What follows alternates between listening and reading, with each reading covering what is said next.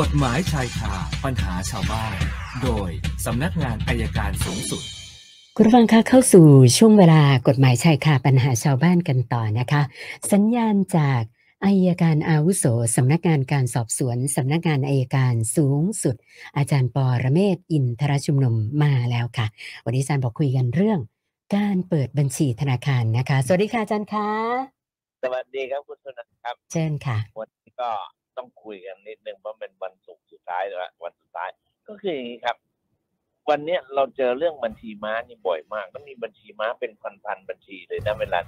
ตามรายงานของสำนักงานตำรวจแห่งชาตินะครับ ปัญหาคือมันเปิดได้ยังไง เพราะปกติเราจะเปิดบัญชีธนาคาร เราต้องไปที่ธนาคาร แล้วเอาบัตรประชาชนไปแสดง เขาก็เสียบบัตรประชาชนในเครื่องแล้วมันก็ปริ้นเอาขอเปิดบัญชี เอาละ กรณีหนึ่งคือเก็บบัตรประชาชนคนอื่นไปเปิดแล้วทำเป็นปลอมหน้าปลอมตาพรางตัว โอเค อันนั้นก็ว่ากันไป แต่ถามว่าทำไมตอนนี้บัญชีม้ามันเยอะ ผมก็ไปนั่งดูแล้วก็ปรากฏว่ามันมีการเปิดบัญชีในระบบออนไลน์ ตัวไม่ต้องไป ขอให้มีข้อมูลเรื่องบัตรประชาชนไปเข้าไป แล้วเล่มมันก็ไม่มี มันก็ใช้ออนไลน์ตลอดเลย เพราะฉะนั้นไอ้ตัวเนี้ยคือตัวปัญหาทำยังไงถึงจะแก้ปัญหาตรงนี้ ผมว่าแนะนำมาต่อไปนี้เนี่ย ธนาคารแห่งประเทศไทยจะต้องลงมากำกับแล้ว ห้ามเปิดบัญชีโดยไม่แสดงตัวตนนะครับ ถ้าไม่แสดงตัวตนแล้วมันเปิดไม่ได้เนี่ย ผมว่าโอกาสที่จะเปิดบัญชีมาเนี่ยมันจะน้อยลง แล้วธนาคารก็ต้องประกาศให้ชัดเจน เปิดบัญชีอื่นตัวเองนะ เปิดอะไรนะอันอย่างนี้ยนะครับค่ะถึงจะแก้ปัญหาได้ไม่อย่างนั้นแล้วโอ้โหรอบประเทศเราเนี่ยเนาะคนโกงเยอะมากเลยนะครับค่ะอยู่แถวทางภาคเหนือก็มีเมื่อก่อนดูข่าวที่ประเทศจีนกวาดจับ ผู้แก๊งหลอกลวงจงตะเข็บชายแดนอ่าลาวพม่าแล้วก็ไทยจีน จับไปได้ทีตั้งสองร้อยกว่าคนที่มานั่งทำเรื่องพวกนี้อยู่ อันนี้ก็เป็นเรื่องใหญ่นะครับ ก็ว่าฝากคนนะครับ ประการแรกก็คือเก็บข้อมูลของตัวเองให้ดี ประการที่สองเนี่ยจะเลิกซื้อออนไลน์ในบางรายการได้เนี่ยก็น่าจะเลิกนะ บางบางอย่างน้องที่ไปซื้อโทรศัพท์นะครับร้านโทรศัพท์อยู่หน้าบ้านของผมว่าผมว่าคุณนันอยู่บ้านเนี่ยออกจากบ้านมา ไม่เกินหนึ่งกิโลต้องมีร้านขายโทรศัพท์อยู่แล้วล่ะค่ะแต่เรายังชอบซื้อออนไลน์นะฝากนะครับอย่าไปอย่าไปซื้ออย่างนั้นเลยไม่อยากให้โดนหลอกกับวันนี้ฝากข้อคิดไว้แค่นี้นะครับค่ะเอาละมาว่าเรื่องของเราเลย ค่ะ ท่านแรกนี่เข้าใจว่าน่าจะติดตามข่าวเรื่องลูกสาวคนเล็กนะที่แอบเบิกเงินในบัญชีธนาคารโอนที่ดินอะไรของเออพ่อแม่ตัวเองไปเป็นของตัวเองอะนะคะนะก็เลยสอบถามมาอย่างนี้ค่ะ คุณอนุภาพอะอาจารย์บอกว่า นะถ้าอาจารย์มีสมบัติเยอะๆเนี่ยเขาถามว่าอาจารย์จะมีแนวทางในการจัดการยังไง ที่แบบเวลาเราแก่ตัว ไม่ต้องให้มันมีปัญหาลักษณะแบบนี้เกิดขึ้นนะคะที่ที่ปลอมบัญชีแม่หรือเปล่าครับนั่นใช่ไหมน่าจะเป็นอย่างนั้นน่าจะต่อมาจากข่าวนั้นนะคะอาจารย์ คืออย่างนี้ครับ เรื่องนี้มันไม่ใช่เรื่องแรก มันเป็นเรื่องที่ผมเคยเจอมาแล้วค่ะสมุดการแบบเดียวกันเลย ลูกสาวเนี่ย ไปยื่นคำร้องต่อศาล ว่าแม่เนี่ย เป็นคนไร้ความสามารถขอตัวเองเป็นผู้ปกครองค่ะทีนี้ก็เคยพาแม่ไปโรงพยาบาลเสร็จแล้ว ไปเอาใบใบใบรับรองแพทย์แพทย์มาทีนี้ใบรับรองแพทย์บางครั้งเนี่ยนะครับ ก็ต้องฝากอยู่เหมือนกันทนายบางคนเนี่ย เรื่องนี้ต้องต้องเรียนศาลด้วยว่า ต้องให้คุณหมอมาเบิกความจริง เพราะบางครั้งน่ะเราทำคดีเร็วอะรับรองแพทย์มาแล้วแพทย์เซ็นมาแล้วมันเป็นไรไม่ต้องมีหมอรับรองมา และที่สุดศาลก็สั่งเป็นคนไร้ความสามารถ พอไร้ความสามารถปุ๊บตัวเองเป็นผู้จัดการก็นั่นแหละครับ ต้นเหตุของการถอนเงินที่แอบถอนว่าทำรายการนั้นได้ มันไม่เหมือนกับเด็กถ้าเด็กเนี่ยนะครับ พ่อแม่ผู้ปกครองจะถอนเงินของลูกเนี่ยมันต้องขออนุญาตศาลแต่คนไร้ความสามารถเนี่ยผู้ปกครอง ผู้อนุบาลหรือผู้พิทักษ์ทำได้เอง จึงเป็นที่มาเอ้ผมกำลังดูเรื่องนั้นอยู่ตอนนี้รอดูให้เขาเขาเขาสรุปข้อเท็จจริงนิดหนึ่ง เพราะข้อเท็จจริงยังไม่ชัดแจ้งครับค่ะส่วนอีกท่านหนึ่งคุณสุธาสินีนะคะอันนี้เขาบอกว่าซื้อรถให้ลูกชายนะคะ แต่ว่าใช้ชื่อของคุณสุธาสินีเป็นผู้ซื้อ แล้วก็ลูกชายเป็นคนผ่อน ปรากฏว่าหลังจากซื้อรถเนี่ย ลูกชายก็คบกับผู้หญิงคนหนึ่งแล้วเออก็ท้ายสุดก็คือ เอารถไปให้ผู้หญิงใช้นะคะ แต่ล่าสุดเนี่ยปรากฏว่า เลิกกัน แล้วฝ่ายหญิงก็ไม่ยอมคืนรถให้นะลูกชายก็เลยไม่ยอมส่งค่ารถ แต่ปัญหาคือชื่อเป็นชื่อของคุณแม่คุณแม่เดือดร้อน ก็เลยสอบถามมาว่า ถ้าจะไปเอารถกลับมา แล้วคุณแม่ผ่อนเองเนี่ยนะจะต้องทำยังไงดีคะอาจารย์ คือแจ้งตำรวจไว้ก่อน แจ้งลงบันทึกประจำวันไว้ค่ะแล้วก็ไปเอารถคืนมา เพราะรถเป็นชื่อเราเป็นผู้เช่าซื้อค่ะก็เนี่ยก็เหมือนที่ถามถามมาในรายการน่ะ เราซื้อให้ลูกแล้วลูกเอาไปอื่นใช้แล้วรถมันชื่อของเรา แล้วลูกเอาไปผู้หญิงใช้แล้วเราไปขอคืนเราก็ลงประจำวันไว้แล้วก็ไปเอารถคืนพาตำรวจไปด้วยก็แค่นั้นแหละครับ ถ้าเขาถ้าเขาโต้แย้งกรรมสิทธิ์ก็ให้เขาไปฟ้องเอาครับค่ะ ส่วนคุณมานพนะคะ บอกว่าญาติมีคดีความแล้วก็ล่าสุดเนี่ยคือศาลตัดสินแล้ว มีโทษจำคุก นะคะก็ก็ญาติก็ติดคุกอยู่ แต่มันมีส่วนที่แบบว่าจะต้องชดใช้ให้กับผู้เสียหายนะคะ ทีนี้เขาบอกว่าญาติคนเนี้ยเขาไม่ได้มีทรัพย์สินอะไรเลยนะคะ หมายความว่าถ้าติดคุกตามที่ศาลสั่งแล้ว แล้วไม่มีเงินใช้ให้เขาเนี่ย ก็ต้องติดคุกต่ออย่างนั้นหรือเปล่าคะอาจารย์ใช่ครับไอการที่ต้องชดใช้นี่เป็นการชดใช้ค่าเสียหายในทางแพ่งค่ะอย่างที่เราคุยกันนะครับ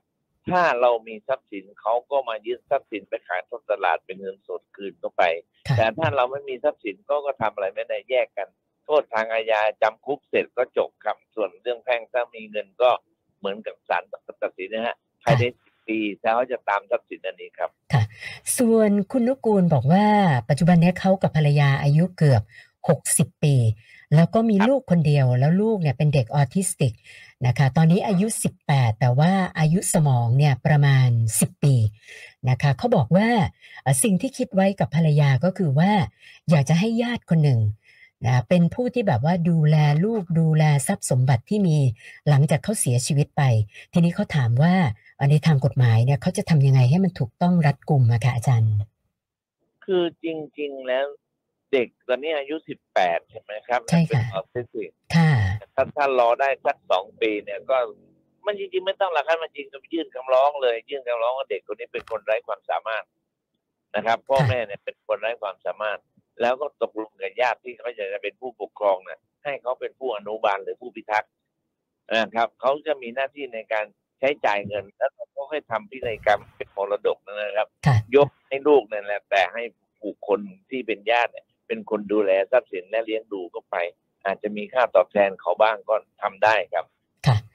ส่วนท่านต่อไปอันนี้เป็นเรื่องอุบัติเหตุนะคะคุณจุลชาติบอกว่าลูกชายเขา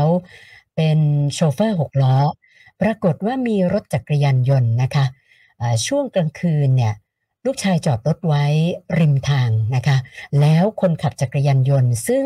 มาทราบทีหลังว่าเมา ขับมาชนท้ายแล้วเสียชีวิตคาที่เลย จักรยานยนต์พรบก็ไม่มีนะคะ เขาก็เลยสงสัยว่ากรณีแบบนี้เนี่ย เราจะต้องรับผิดชอบอะไรบ้างหรือเปล่าคะอาจารย์ คือโดยปกติจอดไหลถนนหรือเปล่ากลางค่ำกลางคืน ถ้าเราจอดแล้วแล้วเรามีสัญญาณไฟหรือมีสัญญาณอะไรที่พอจะมองเห็นได้เนี่ยเราก็ไม่ต้องรับผิดอะไร แต่ถ้าเราจอดไหลๆถนนแล้วไม่มีสัญญาณในเพียงพอเนี่ย เราอาจจะต้องมีส่วนรับผิดอยู่ด้วย แต่การที่เขาเมาแล้วขับรถมาชนท้ายเนี่ย ความประมาทของเขามากกว่าเราครับ เราอาจจะชดใช้เพียงนิดหน่อย เท่าที่เท่าที่ทำได้เท่านั้นแหละครับค่ะ ส่วนคุณยงยุทธนะคะ ติดตามเรื่องที่อาจารย์เอามาพูดวันนี้เรื่องการเปิดบัญชีมานะคะเขาอยากจะทราบครับว่า คือถ้าเจ้าหน้าที่ตำรวจจับได้เนี่ยโทษมันไม่หนักเลยคะอาจารย์ถึงมีบัญชีมาเยอะแยะเต็มไปหมดเลยอะค่ะสามปีหนึ่งแสนครับ อืมก็หนักก็หนักอยู่นะคะอาจารย์หนักอยู่หนักอยู่นะฮะนี่ไงผมถึงบอกว่าจริงๆแล้วอยากคือวันนี้สงสารชาวบ้านอะสงสารตัวเองด้วยเดี๋ยวถูกหลอกหรือเปล่าไม่รู้ก็เลยว่าต้องกลับไปที่ต้นต่อแต่อยากอยากจะเรียกร้องให้ธนาคารในประเทศไทยออกมาชี้แจงว่าค่ะบัญชีบัญชีทั้งหลายเปิดต้องไปเปิดด้วยตัวเอง เปิดด้วยตัวเองแล้วเอาไปให้คนอื่นใช้อะก็สมควรติดคุกสักสามปีแหละครับค่ะท่านสุดท้ายคุณออนปรียานะคะอ่า เช่าที่พักแล้วปรากฏว่าห้องข้างๆเนี่ยนะคะ มักจะมีเรื่องทะเลาะวิวาทกันนะเขาก็บอกกับผู้ดูแลที่พักนะแต่ปรากฏว่าก็ก็ไม่สามารถดำเนินการอะไรได้นะคะนะบางทีก็มีแบบว่าทำลายข้าวของเสียงดังหนักกว่าเดิมอีกนะคะ ทีนี้ผู้ดูแลก็บอกว่าถ้าไม่ไหวเนี่ย ก็ให้ย้ายออกไปเองนะคะ ก็เลยสงสัยว่าถ้าผู้ดูแลเขาไม่ดำเนินการอะไรแบบเนี้ย เราไปแจ้งตำรวจเลยได้ไหมคะอาจารย์ ได้ครับ คือเราก็ไปกล่าวไปไปไปแจ้งว่ามีเหตุร้ายเกิดขึ้นห้องข้างเคียงค่ะอย่างอย่างนี้ผมแนะนำอย่างนี้อะอันหนึ่งเก้าหนึ่งแหละกดมาเลยกดเบอร์โทรศัพท์ มาตรฐานเลยหนึ่งเก้าหนึ่งพอได้ยินเสียงตบตีกันก็แจ้งกันไปที่ห้องนี้มีการตบตี น่าจะมีการทำร้ายร่างกายกันเราอยู่ที่บริเวณนี้ ให้ตำรวจมาดูหน่อย ก็น่าจะดีกว่าครับค่ะแต่จะอยากรู้จังเลยไอ้ตรงนี้มันที่ไหน จะได้ไม่ต้องบอกคนจะไปเช่าอยู่ค่ะเขาพูดดูแลเองซวยแบบเนี้ยค่ะ หรือว่าอยากจะรู้สถานที่เพราะอยากจะบอกเจ้าของอาคารจังเลยนะคะ ว่าผู้ดูแลแบบเนี้ย เปลี่ยนใหม่ได้ไหมอะนะเออมันมันมีต้องอย่างแก้ที่ไขไหนความสงบนะค่ะผมว่าเอาละครับ ท่านท่านเตรียมหมุนหนึ่งเก้าหนึ่งเลยเพราะได้ยินค่ะเสียงตบตีด่าทอกันแจ้งก่อน มีเหตุน่าจะทำร้ายกัน เดี๋ยวเขาก็มาครับค่ะแต่วันนี้เติมมาเจ็ดคำถามนะคะ รวมกับเมื่อวานก็เป็นหนึ่งพันเก้าสิบหกคำถามแล้วค่ะอาจารย์พันเก้าสิบหกโอเคครับค่ะแล้วเดี๋ยววันจันทร์คุยกันใหม่ครับได้สวัสค่ะดีครับ วันนี้ขอบคุณมากค่ะ สวัสดีค่ะ อาจารย์ปอระเมศวร์อินทรชุมนุมค่ะ กฎหมายชายคาปัญหาชาวบ้าน โดยสำนักงานอายการสูงสุด